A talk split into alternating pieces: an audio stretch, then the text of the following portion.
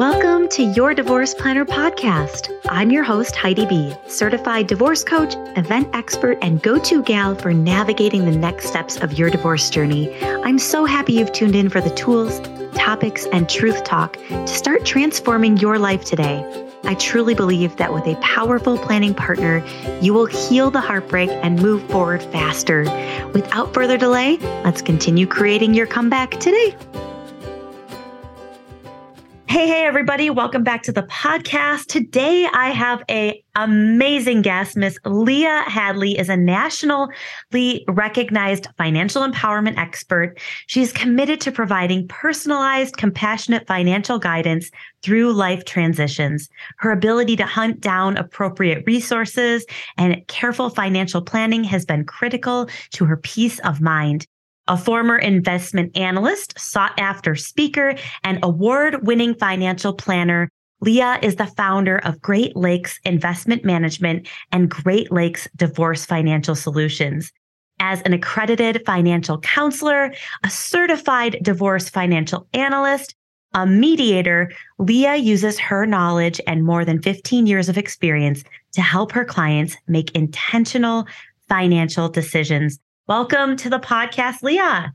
Thank you. Thank you so much for having me. I mean, as these guys can tell just from your bio, there is so much knowledge, so much information just in your years of experience here. So I'm so excited to tap into all of that. And you guys, we're going to talk about financial freedom after divorce and really what kind of practical steps we can use to rebuild and thrive. But Leah, I read a little bit more about you on the back end, and I know that, you know, you have a personal attachment to all the work that you've been doing. Can you tell us a little bit about you and why you're so passionate to do this kind of work? Yeah, absolutely. I, I've honestly had several experiences in my life that have led me to doing this kind of work. You know, I was raised by a single mom. My parents divorced when I was eight years old. And I witnessed my mom's challenges through the years. And um, I had a moment that part of what I do is serving my mom. You know, it's just, you know, the women that I work with very much represent who I witnessed growing up and, you know, the, mm. the challenges that she had. And um, it was very eye opening for me, but it was also one of those moments where I was just like, yes, this is this is where I'm supposed to be. This is what I'm supposed to be doing. But I also went through my own divorce. I was married for 10 years. Um, my ex-husband and I uh, adopted three children together out of foster care. Wow. So we went from zero to three overnight, which was a lot wow. of stuff in our marriage, as I'm sure you can imagine. And so they were they were young when we got divorced. They were my youngest was still a toddler. The other two, I don't know offhand, maybe like eight and nine, something like that. And, you know, navigating the challenges of figuring out like, what is co parenting? What does that look like? How's that going to work for us? You know, and just the ongoing, all right, well, now we're both remarried and there are other people in the picture. And so, you know, we've just had a lot of changes and transitions. And each one of those, while some of them have been incredibly positive, like bringing three children into our lives, they present financial challenges. So when you have a big life change, positive, negative, neutral, a big life change is going to have a financial impact. And having the tools and resources to navigate through that, you can make it more graceful or less graceful. And, uh, you know, I just want to see people be able to make the decisions that they want to make that are in alignment with what they want to do and truly understand the impact of those decisions. Because I think that's where I was really fortunate in having the tools and being able to find the resources and having people to talk to to navigate all of this with as much ease as possible. And even with all those tools, Heidi, it's not easy. um, exactly. And so that that really has made me so passionate about the work that I do. Mm, I love the mix of personal and professional in everything that we do. I like to say, you know, there's a ton of coaches out there. There's a lot of life coaches out there. There's a lot of divorce coaches out there, but not all of them have actually experienced what divorced women have experienced. So going through it yourself feeling it at a deep cellular level on your own, the financial strains, the financial gains, the financial, all the different pieces of that on your own. I love the fact that you put two and two together, a way to honor your mother, mm. you know, without intentionally doing it, but just seeing all that she went through and then you going through it and just really pouring your life's work into serving in such a big way is so important. When I went through my divorce, I didn't even know that this service existed. which is the number one reason why I wanted you to come on this podcast today was to lend line of sight into the fact that there are people like you who are certified and specialized in like a certified divorce financial analyst holy smokes and then drop a mediator on top of that it's just huge so before we dive in even really deep into our topics can you talk a little bit about what a certified divorce financial analyst and mediator does Yes. And I'm so glad you asked this question. And it's so important because you're right. So many people have no idea that this is even an option. And I cannot even tell you, I couldn't count how many people over the years have said to me, Oh, I wish I knew about you 10 years ago because yes. they know that they could have made better financial decisions. But a certified divorce financial analyst is somebody who has made a commitment to formalized education and training around the financial analysis that goes into dividing assets and planning through a divorce.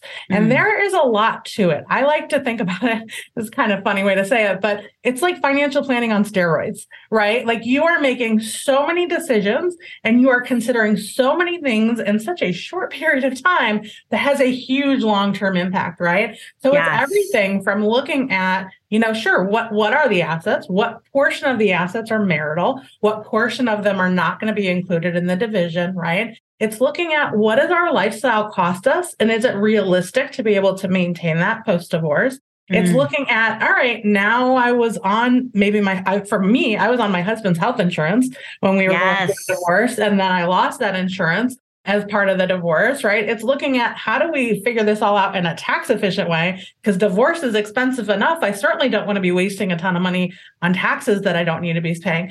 So it's really looking at every aspect of somebody's financial situation and providing them the support, looking through the lens of the divorce and certainly leaning on the attorneys for the legal advice, but not just what in this moment makes sense, but what makes sense for your future? Because mm. a lot of mm. times, especially when we're under a tremendous amount of stress, yes. it really can make us very short sighted because it's like, what is the easiest possible thing right now?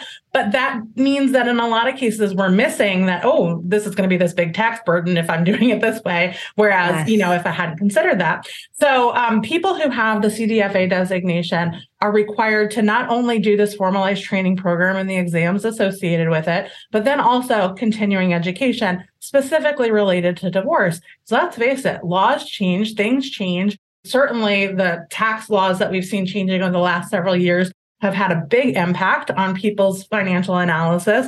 And we're required to keep up with all that information in order to really be able to support people well through this process. And I chose to go through and do mediation training as well, because a lot of times I'm not only working with one of the parties, a lot of times I'm working with both of the parties yes. in order to help them maximize their overall marital estate for both of them.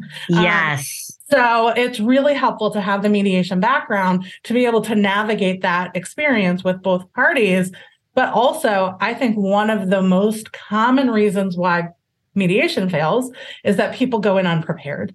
And so understanding the mediation process well enough to really help my clients be prepared to negotiate in mediation, to understand sort of the range of outcomes that we're looking at and what this means for them, that just lends itself to a much more successful mediation. Yeah. Oh my gosh. This is huge. I loved how you said a lot of times when you're feeling overwhelmed or overstressed, which we can definitely feel the heightened uh, elements of that within ourselves during divorce, but it's like you're making a quick short-term decision with what what you said was something like long-term ongoing results. And it's important. I can't tell you how many women that i work with who haven't found the right resources before going into negotiating or right finalizing divorce papers or any of that. They haven't found the right resources. And then it, it's too late. And then they go, why don't I have any money? Why don't I have any rights over here? Where did it all go? And so it's so important that you have somebody who is able to look through the lens with you to know what to even look for. So what are the some of the first steps that we need to go through when creating a plan for our financial freedom? So the most important really is to take the emotion out of it. And I know that that can be so hard. Believe me, I know. Yes. Um, but that is in, and I've talked, you know, in other podcasts about this as well, about the importance of really understanding where we are at personally and mm-hmm. recognizing that if we are in an emotional state, we may need to lean on somebody else for that guidance because you really do have to take the emotion out of it and be very realistic with the choices that you're making and recognizing that you're at a moment in time that this may be a very difficult moment in time, but this is not going to be the rest of your life, right? Yes. And so it's okay to start getting excited about what's next. It's okay mm. to start dreaming about, hey, now that I don't have to necessarily compromise in all these different ways, I get to think about what's most important for me. I get mm. to think about mm. what excites me, what motivates me, what inspires me. And maybe from a financial freedom standpoint, that doesn't necessarily mean sticking with the status quo. Maybe that means making some real changes in your life, but it really does start with getting clear about what you want because mm-hmm. that's going to help guide your decision making. But when you are in that emotional state and, and all you can kind of think about is whatever that top stress is of mine, you're not going to be able to be in the headspace to get excited and to be thinking about what you want in this next phase of your life. I think it's so important to have someone like you be a part of that process to be able to put things in perspective and remove the emotion from it. And also, I know that I felt this way. I actually didn't feel so much this way because we kind of made the same account, same amount of money. It was easier to just kind of like split it in half and go. But had I had someone on board that could have said, maybe you don't want to just split it in half. Maybe we can look here and look there. And what about what's next? It would have been really helpful. But I have heard women who just kind of want to like stick it to you. All right, well, you cheated on me. And so I just want to take all the money. And instead of going, okay, let me get really clear on what I want let me get really clear on where I'm at. Let me get really clear on what we have. I think that I mean, do you get bump do you bump up against that scenario where women are women or men are just like, I want to take you for all you're worth because you screwed me over? We do. You know, it's one of the things, honestly, that we screen for when we're deciding whether or not to take on a client. And the mm-hmm. reason being is I think it's really, really important for me, especially in doing this work, to work in integrity. And I have to feel really good every day when I get up in the morning about the work that I'm doing. And I used to hold the Master Analyst in Forensic, uh, Financial Forensics designation. And you saw when you introduced me that I no longer hold that designation. And the reason was, and it was intentional, that I was seeing all of these cases coming in with these people who were feeling very vindictive. Yeah. Um, and really wanting to dig through the financials and find, you know, and I get it. I get the anger. I do understand it. Yeah. But allowing anger to drive the process is not in your best interest. It's just not in your best interest. It's not in your best interest in terms of getting the outcome you want, but it's certainly not in your best interest in terms of um, like the cost associated with the divorce itself and the interactions you're going to have through the process,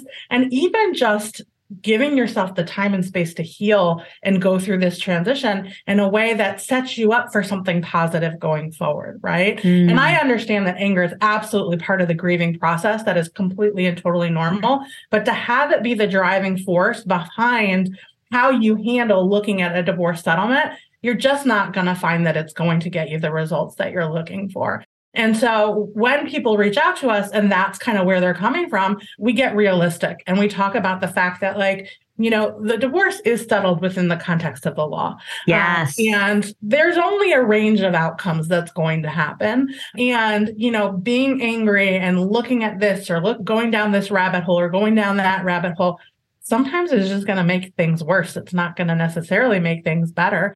Um, and so, depending on where somebody is coming from, that may or may not be a great fit to work together. Because again, I want to feel like when I get up in the morning and I'm working with you, I am doing what's in your best interest and I'm really mm. helping you to move into this next phase in a very successful way. I think that's where it can be really, really helpful as you're navigating divorce to have a coach mm-hmm. have a mm-hmm. mentor, really have somewhere to drop in the emotional side of things so that when you show up in these really important moments with your financial advising team, with your lawyers, that you are coming in from a position of just neutrality, of more acceptance, of more care for yourself. I love what you said. If we can learn how to shift the anger, because what I always tell my clients is anger is a secondary emotion and it's typically sadness. So under the uh, anger is typically sadness. So I'm actually not so mad. It's just coming out and projecting as anger, but I'm really, really, really, really sad.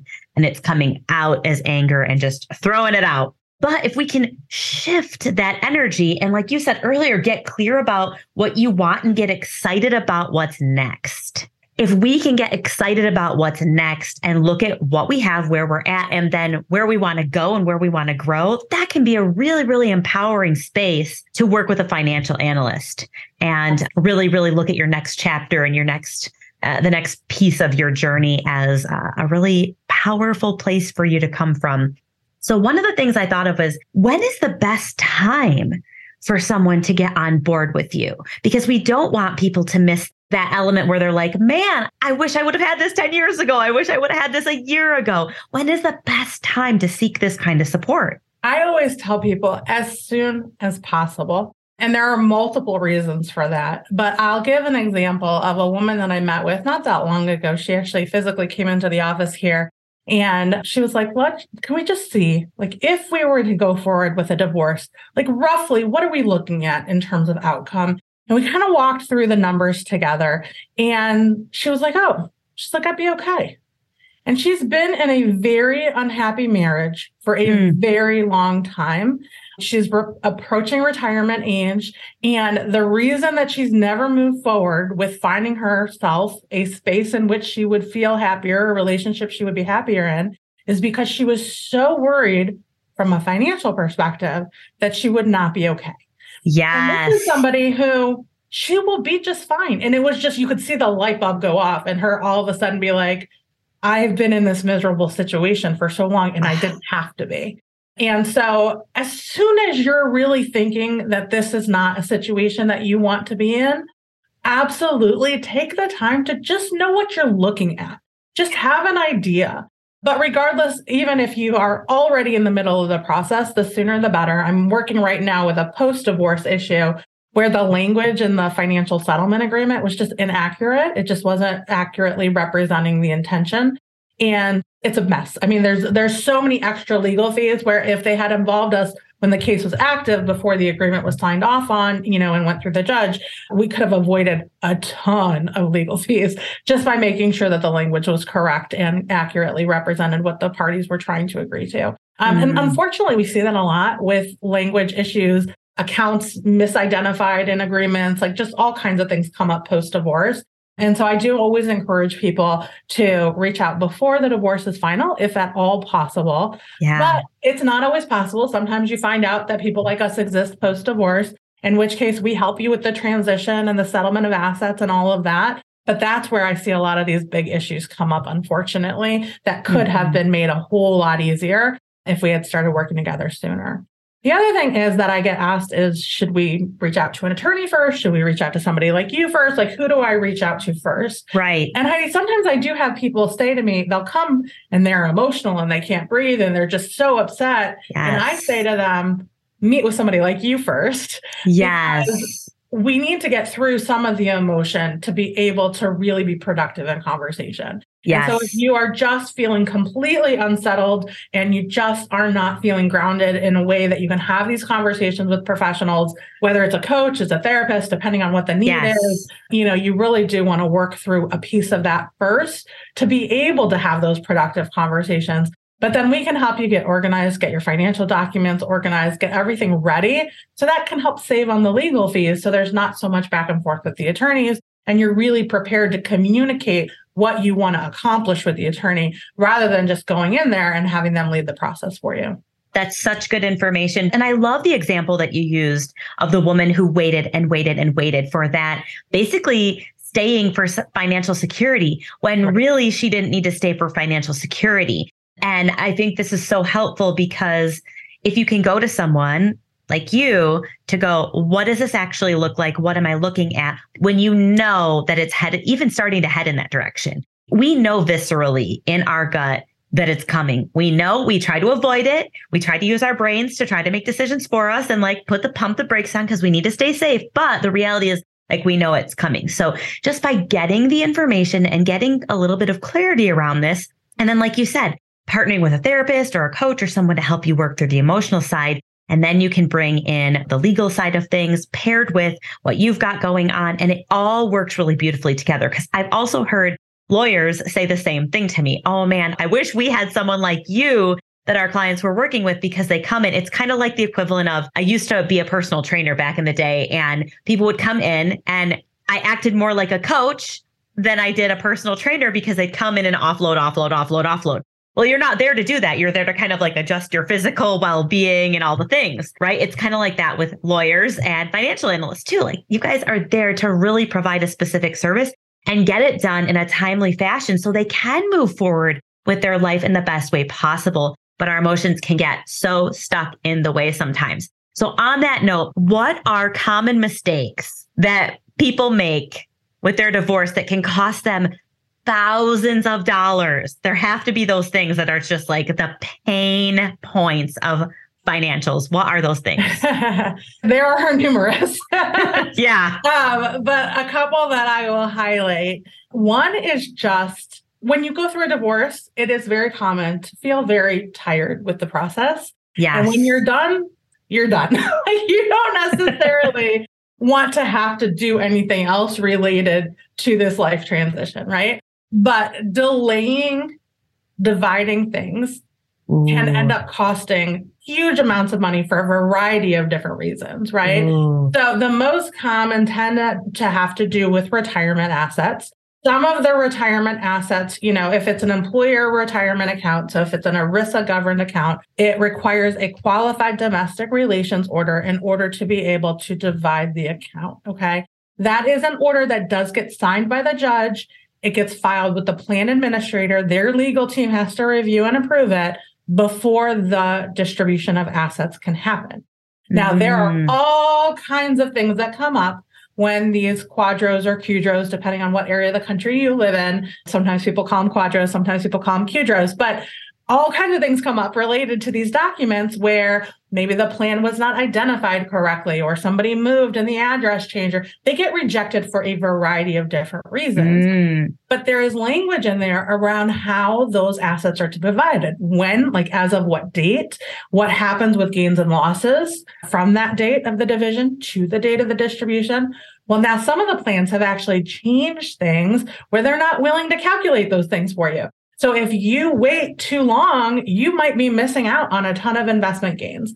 Now, you may miss out on investment losses too, depending, but that can be a big issue, right? Not getting it filed, and that's like the one of the post divorce cases we have right now that we're working through. And these people divorced, I don't know, like 10 years ago, and they never filed the documents to divide the accounts. Well, the employer moved the account. Now they can't do it based on the original agreement. Anyway, there's all these extra, you know, both parties are represented by counsel. There's all these additional legal expenses. We're doing the financial analysis to determine what should have happened. Wow. Um, and so anyway, it becomes very messy and expensive and unnecessary. Didn't have to happen. yeah. And um, it's the, it's that type of thing that is so important for someone to point out that it's even part of the process, right? right? I feel like there's so many of these line item things that you just think, oh, I have a bank account, you have a bank account, maybe we have a shared bank account. As long as we split those things up and, you know, whatever's in our house, we're good to go, right? Wink, wink. And then you forget about all these other line items. And yeah. then you think, okay, I'm done with this person in my life. And then it can come back to bite you. Absolutely. When we do post transition support, the first thing we do is with a very fine tooth comb, go through that settlement agreement and make mm. a very detailed list of things that need to be followed up on. And the vast majority of the time, even when somebody is engaging us post divorce, there are things that are outstanding that haven't actually been executed upon. Where there's language in the agreement where it's so vague, it's like, well, whose responsibility is this? Well, we never talked about it. So I don't know. And maybe you're not in communication with that person. So this isn't an easy thing to facilitate, you know? So there are lots of things that come up with just literally not following through on the agreements or not knowing the process of how to follow through on these agreements. Yeah. So I describe the qualified domestic relations order, which is a legal document, but lots of the financial institutions have their own paperwork. And mm. sometimes you may need to go in to an institution where you didn't have an account, open an account in your name to be able to even transition those assets into your name. But if mm. you don't take that step to establish the account, you don't have anywhere to send them. so right. There's lots of issues like that that come up. Yeah, it's like get ahead of the game and know, have someone tell you what to look for. A big part of what I do as your divorce planner is that planning process, right? What's your next best step? Going through checking all. So yours, your checks and balances is so, so important because money is such a big, big pain point for folks going through this process. So, what are some ways that we can help people ease their post divorce financial transition? Yeah. So a big one is to recognize that life has changed.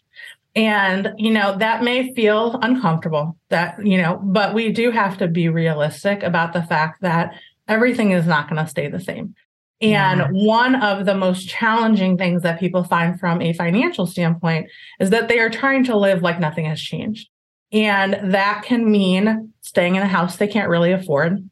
Mm. That can mean struggling to pay the bills every month, you know, when maybe cash flow felt more comfortable when they were married. Mm. Um, you know, mm. it can mean having to, you know, get rid of a vehicle that maybe you loved, but isn't really fitting your new lifestyle, right? Mm. Um, it's so easy for us to look at what people are posting on social media, these amazing vacations, right? I hear that from people all the time, actually. Oh, yeah friend their uh their ex on social media for whatever reason. Like i discourage that yes do not. I call that there's a there's a word in in my coaching called trolling tanya. She's she's one of our divorce distractor characters that we play with and she is always poking around at what he's doing or what his new partner's doing and it's just so messy and so painful. So don't be a trolling tanya. It doesn't help. Right.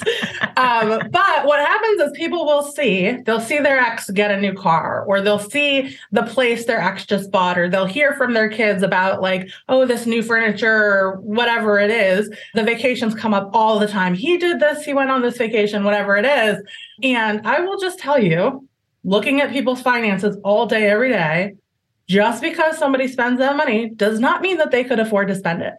It does not mean that they are making financial decisions that are in alignment with their long term goals it doesn't even necessarily mean that the financial piece of that felt good at all. In a mm. lot of mm. cases, and I'll tell you personally, I tell my own story all the time about my own financial missteps. So the first thing I did after my divorce was refurnish my bedroom.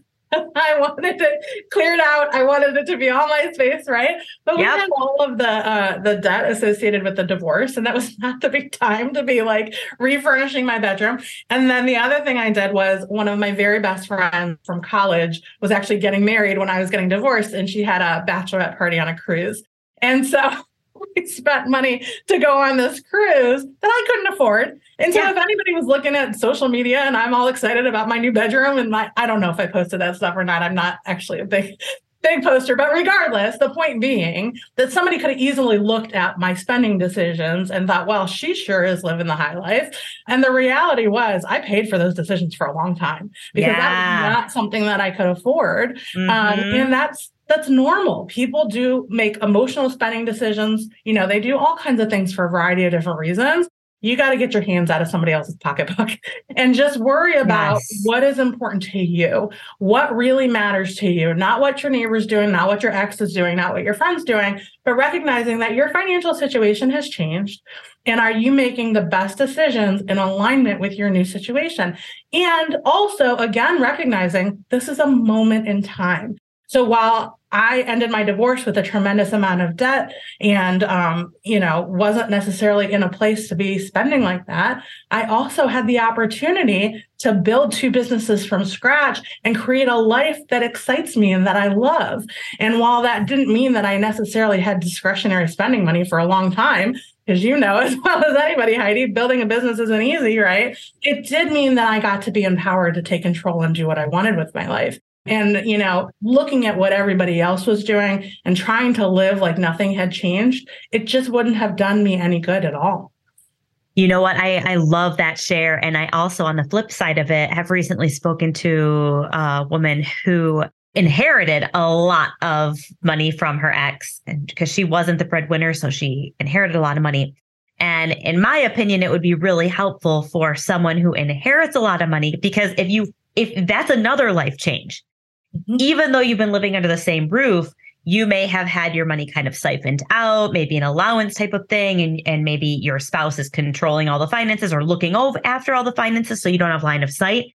It's your first time looking at your finances on your own managing your bank account. It is, in my opinion, it is critical they get someone like you on their side to go, Absolutely. okay. Because it's kind of like lottery winners, right? Like that's you know it. many of them don't have any money a year or two later. It's unbelievable, right? That's it. That's, that's it. it. That's it. And I actually had one of uh, a family member of hers reach out to me and say, do you think you can help her? Because she thinks she's living her best life.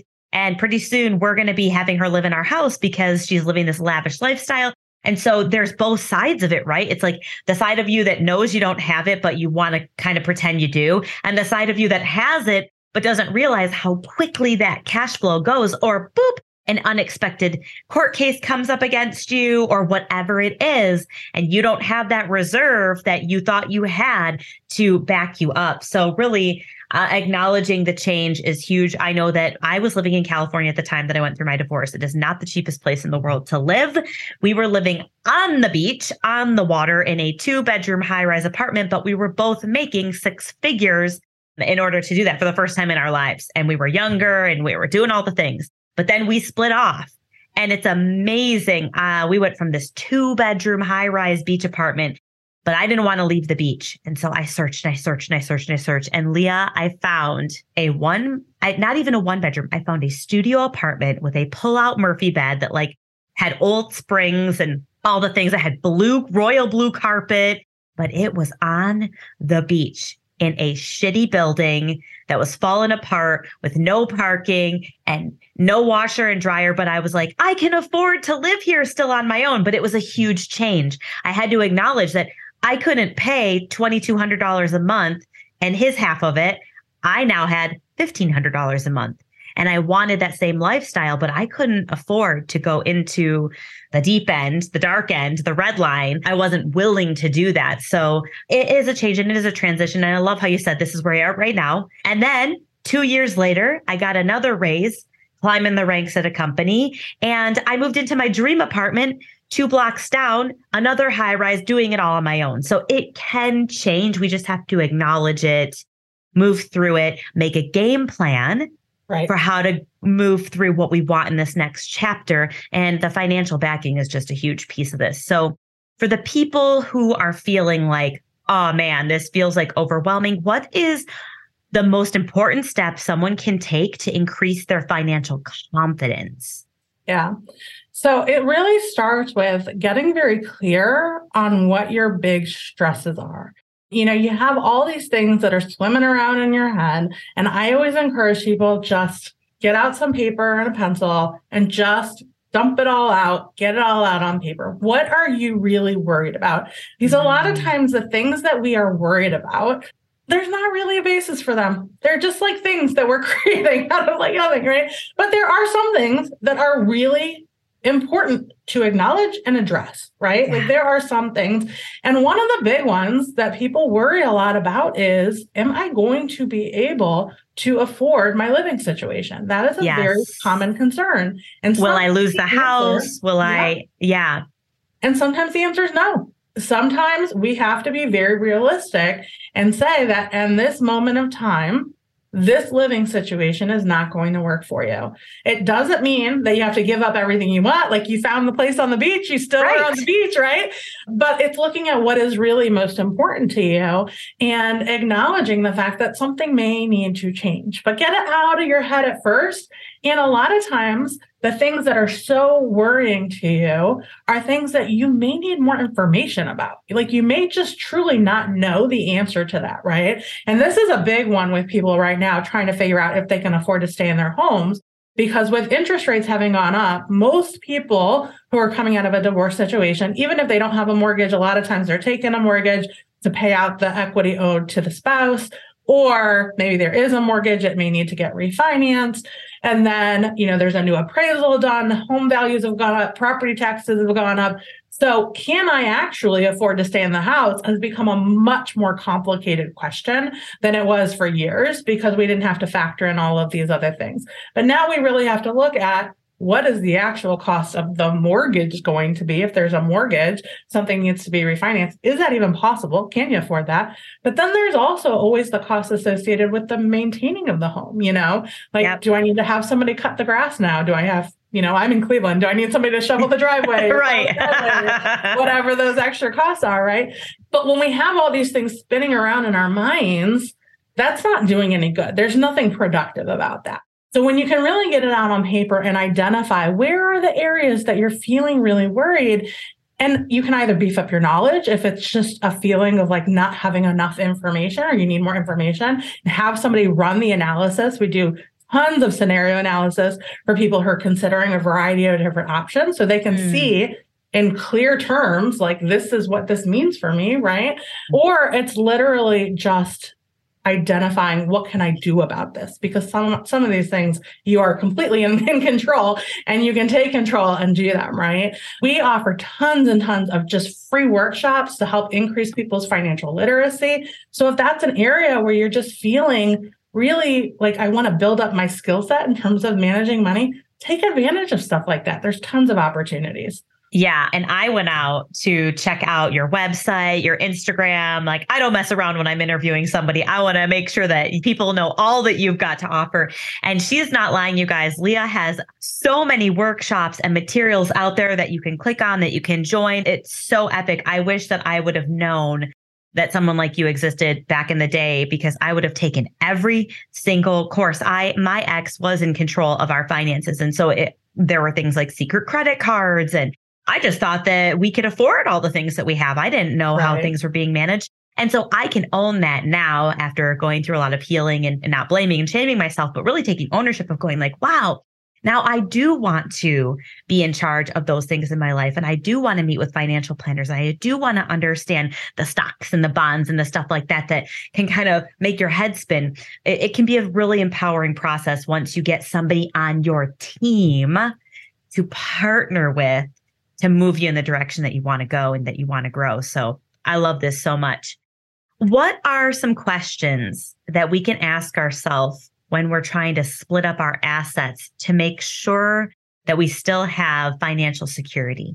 Yeah, this is a great question. And it's so, so, so important. And the biggest thing that I don't think people focus on when they're dividing assets has to do with liquidity and making sure that you have access to cash, especially since a lot of people really run down a lot of their cash in the divorce process, might be taking on debt. But having liquidity, having liquid assets, cash assets, gives you flexibility and choice. A lot of times people will give up cash assets maybe to stay in their house, for example, so they don't have to do like a cash out refinancing or something like that all right, well, now you have this house that you're in that has all these expenses associated with it. And for a lot of people, they're not walking out of the divorce with any real savings to deal with what may come up with the house, right? Mm. You know, maybe you need a new roof or you need new windows or whatever may come up. You still have to deal with those things. And so, really focusing on making sure that you have access to some liquid cash, whatever that looks like in your financial situation, you want that to be a top priority. And especially if you're not a big income earner, you can't count on additional cash coming in, that becomes even more important. Now, I would love to say that everybody receives their spousal support payments and child support payments on time, and that just happens magically and beautifully for everybody. But the fact of the matter is that it doesn't, unfortunately. And I yeah. know that's a real problem, but I also know that because I see it all the time, it's a real risk that we can plan for, right? And that's a big part of what financial planning is, is looking at where's the risk and how do we manage that, right? And so looking at, okay, I'm taking on this house responsibility and I don't have the cash associated with dealing with it, but I think that I'm going to get my spousal support payment on time every month. And then wait, now I have the mortgage due and I haven't gotten the money. And, you know, like, let's look at that. Let's be yes. realistic about that and say, okay, what can I do to really protect myself? And having liquidity is just, like I said, gives you flexibility and choice. So, first and foremost, I always like to look at is there savings? And if there's not savings, is there a way for us to take the assets that exist and create savings? So everybody does have the options and flexibility and can manage through some of those risks post divorce. But the other big things that we're always looking at and I will tell you, if you're working with a divorce financial analyst, they're always wanting more information than people think they need to provide. And there's a lot of reasons for that. But a big one is tax planning. We do a lot of looking at, all right, what are the tax implications associated with doing things in different ways? and making sure that if you are creating a tax liability that you're planning for it that you know that you're creating it and that you have the funds set aside to handle it hmm. and so looking at things through that lens sometimes that means we need more information. We might need information about, you know, cost basis of investments, about, you know, renovations that you've made in your house because we're trying to adjust cost basis for the house and figuring out what the tax would be on a sale or something like that. So if you're working with a divorce financial analyst, get them all the financials that they're asking for because they're trying to do it for your best interest and looking at all of these different things. But another one that's really common is just being savvy when it comes to making investment decisions, right? Mm-hmm. And if mm-hmm. you are not necessarily a person who feels really comfortable making investment decisions, maybe you don't fight for half of that more complicated investment that exists. And maybe you look at some other asset um, unless it does make sense to liquidate that. And there's not going to be a huge tax implications associated with that. But like being real with yourself and like, this is the marital estate. This is what it looks like. If I'm taking half of it or whatever portion I'm taking of it and I'm responsible for it, do I have the skills to manage what I'm taking on? You know, a lot of times mm. people will take on rental properties as part of their agreement, but then they're hiring a property management company that didn't previously have that expense associated with it. And now maybe they're losing money on the rental property because that wasn't something that they were prepared to manage. Right. And mm. so just because you're taking the property, number one, doesn't mean you have to keep it. Um, but if you are, you want to make sure that you've considered what does it actually mean to maintain this property? And is it part of what I want going forward or not? It may be a fantastic source of income for you, may also be a fantastic source of stress for you. Yeah. And so being realistic about what the assets are, how liquid they are, tax implications, if you're going to make adjustments, and all of that should be considered as you're looking at how to divide things. Oh, that is so helpful because I think, again, kind of like going to that like a want to take it all men- mentality. It's not necessarily in your best interest to take things that you know nothing about, or like you said, have the skill sets to navigate and manage that can also really hurt you instead of help you. So finding using someone with your skill set to help you find the right fit for you and all of your assets could be a huge, huge, huge, huge benefit. What do you think is one thing our listeners can do today? Our show is all about creating your comeback, right? What's one thing that they could take away from today to start creating their comeback based on the chat we just had? So I would say to get clear about what you want is really, really important. And that allows you to make decisions in alignment with what you want. And that may sound simple to some of the people who are listening, but for a lot of people who are listening, you're going through this huge transition and you're thinking about how I've lost what I wanted it can be really, really hard to start yeah. to think realistically about what I want for myself. But the more you can kind of really tune in, in internally, and again, this isn't what's the neighbor doing, what's the ex doing, what's no. your expectation, none of that. But really for you, like really taking some time to get to know yourself again and what you want, then you can mm-hmm. really start to create that plan for financial freedom we have a webinar on our our website that's completely free that you can find like specific steps that you can take to really dive into what that looks like. But before you can even do that it really is what is most important to you? What do you value? What do you want to prioritize? And have that be your guiding star. Oh, I love that so much. And and I found that part of the process to actually be really hard for me. If you just sit with yourself when you're all by yourself in your house for the first time and you go, What do I want? I know my brain went, I have no idea. and I think it does that for many reasons. I think it gets fearful. I think it gets scared. But I think it also goes, Whoa, if I could have my life now, now I actually can have my life look however I want. there's too many options. Right. So well, really and the other thing, Heidi, is a lot of well, really and the other thing, Heidi, is a lot of times people would be like, Well, I want to do this, but no, take out the but. Take what out. yes, I love this rule. Just start writing down because I always tell my clients you have permission to change your mind That's at right. any time. At any time, you have permission to change your mind. So write it down for today and then revisit it a week from now and see if it still really hits home. Oh, I'm going to cross that one out because what I really want is I don't even want to live by the ocean anymore. Now I want to move to Oregon and I want to live in the woods by the river. Okay. That's it. You know, whatever it is. So I love, love, love, love, love this tip. And I, I know our listeners should definitely uh, go after that as well. How can our friends get more of you in their life? Where can they find you? How can they get more of you? I'm everywhere. but I think the best way to really interact with me would be we do have a free Facebook group. It's called Watch Her Thrive. We do stream a live show in there every single Tuesday about some different financial topics. Sometimes I interview some folks that will um, go into specialties that aren't mine, but still financially related.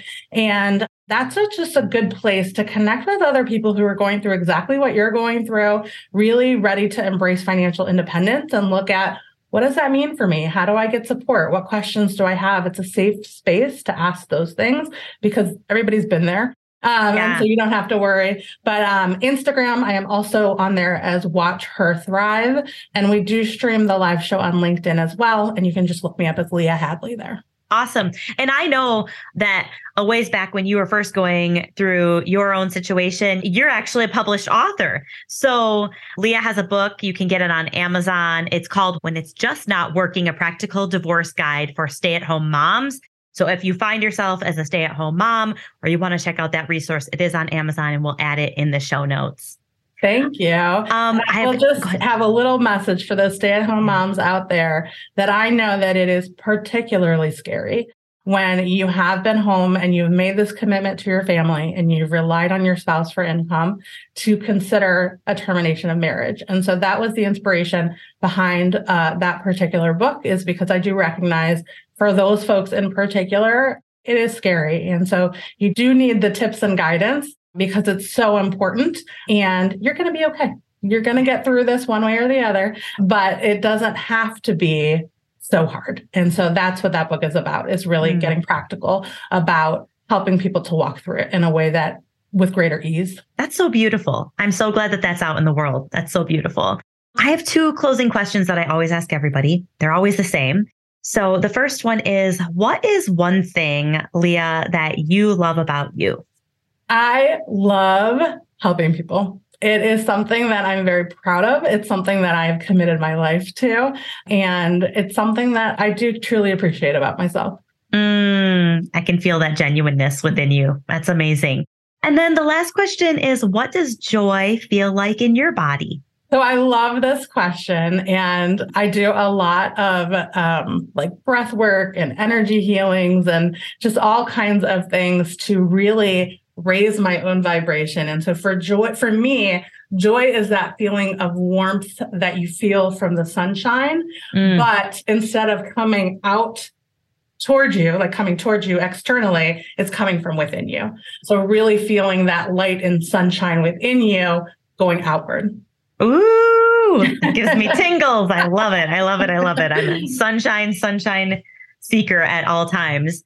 Well, this has been an amazing conversation. I'm so grateful that you found our podcast and so grateful for all the epic golden nuggets that you shared today. So thank you for being here. I can't wait for our listeners to just get more of you in their life. Thank you so much for having me. It's been my absolute pleasure. And to the rest of you guys, thanks for tuning in. Remember, you are loved, you are worthy, you are enough. Go out into the world, shine your light bright, and live a limitless life. We'll see you soon. Thanks for tuning in. If you loved our chat or know someone who would, take a quick screenshot and share it now. Or leave a five star review so this message can reach the masses. Let's continue connecting. Drop me a DM at Your Divorce Planner or go to yourdivorceplannerhub.com to start coordinating your comeback today. You can even schedule a free connection call to dive into your desires and understand how partnering with your divorce planner will be a game changer for your next chapter. Tune in next week for another transformational topic. And remember, you are loved, you are worthy, you are enough. Take care.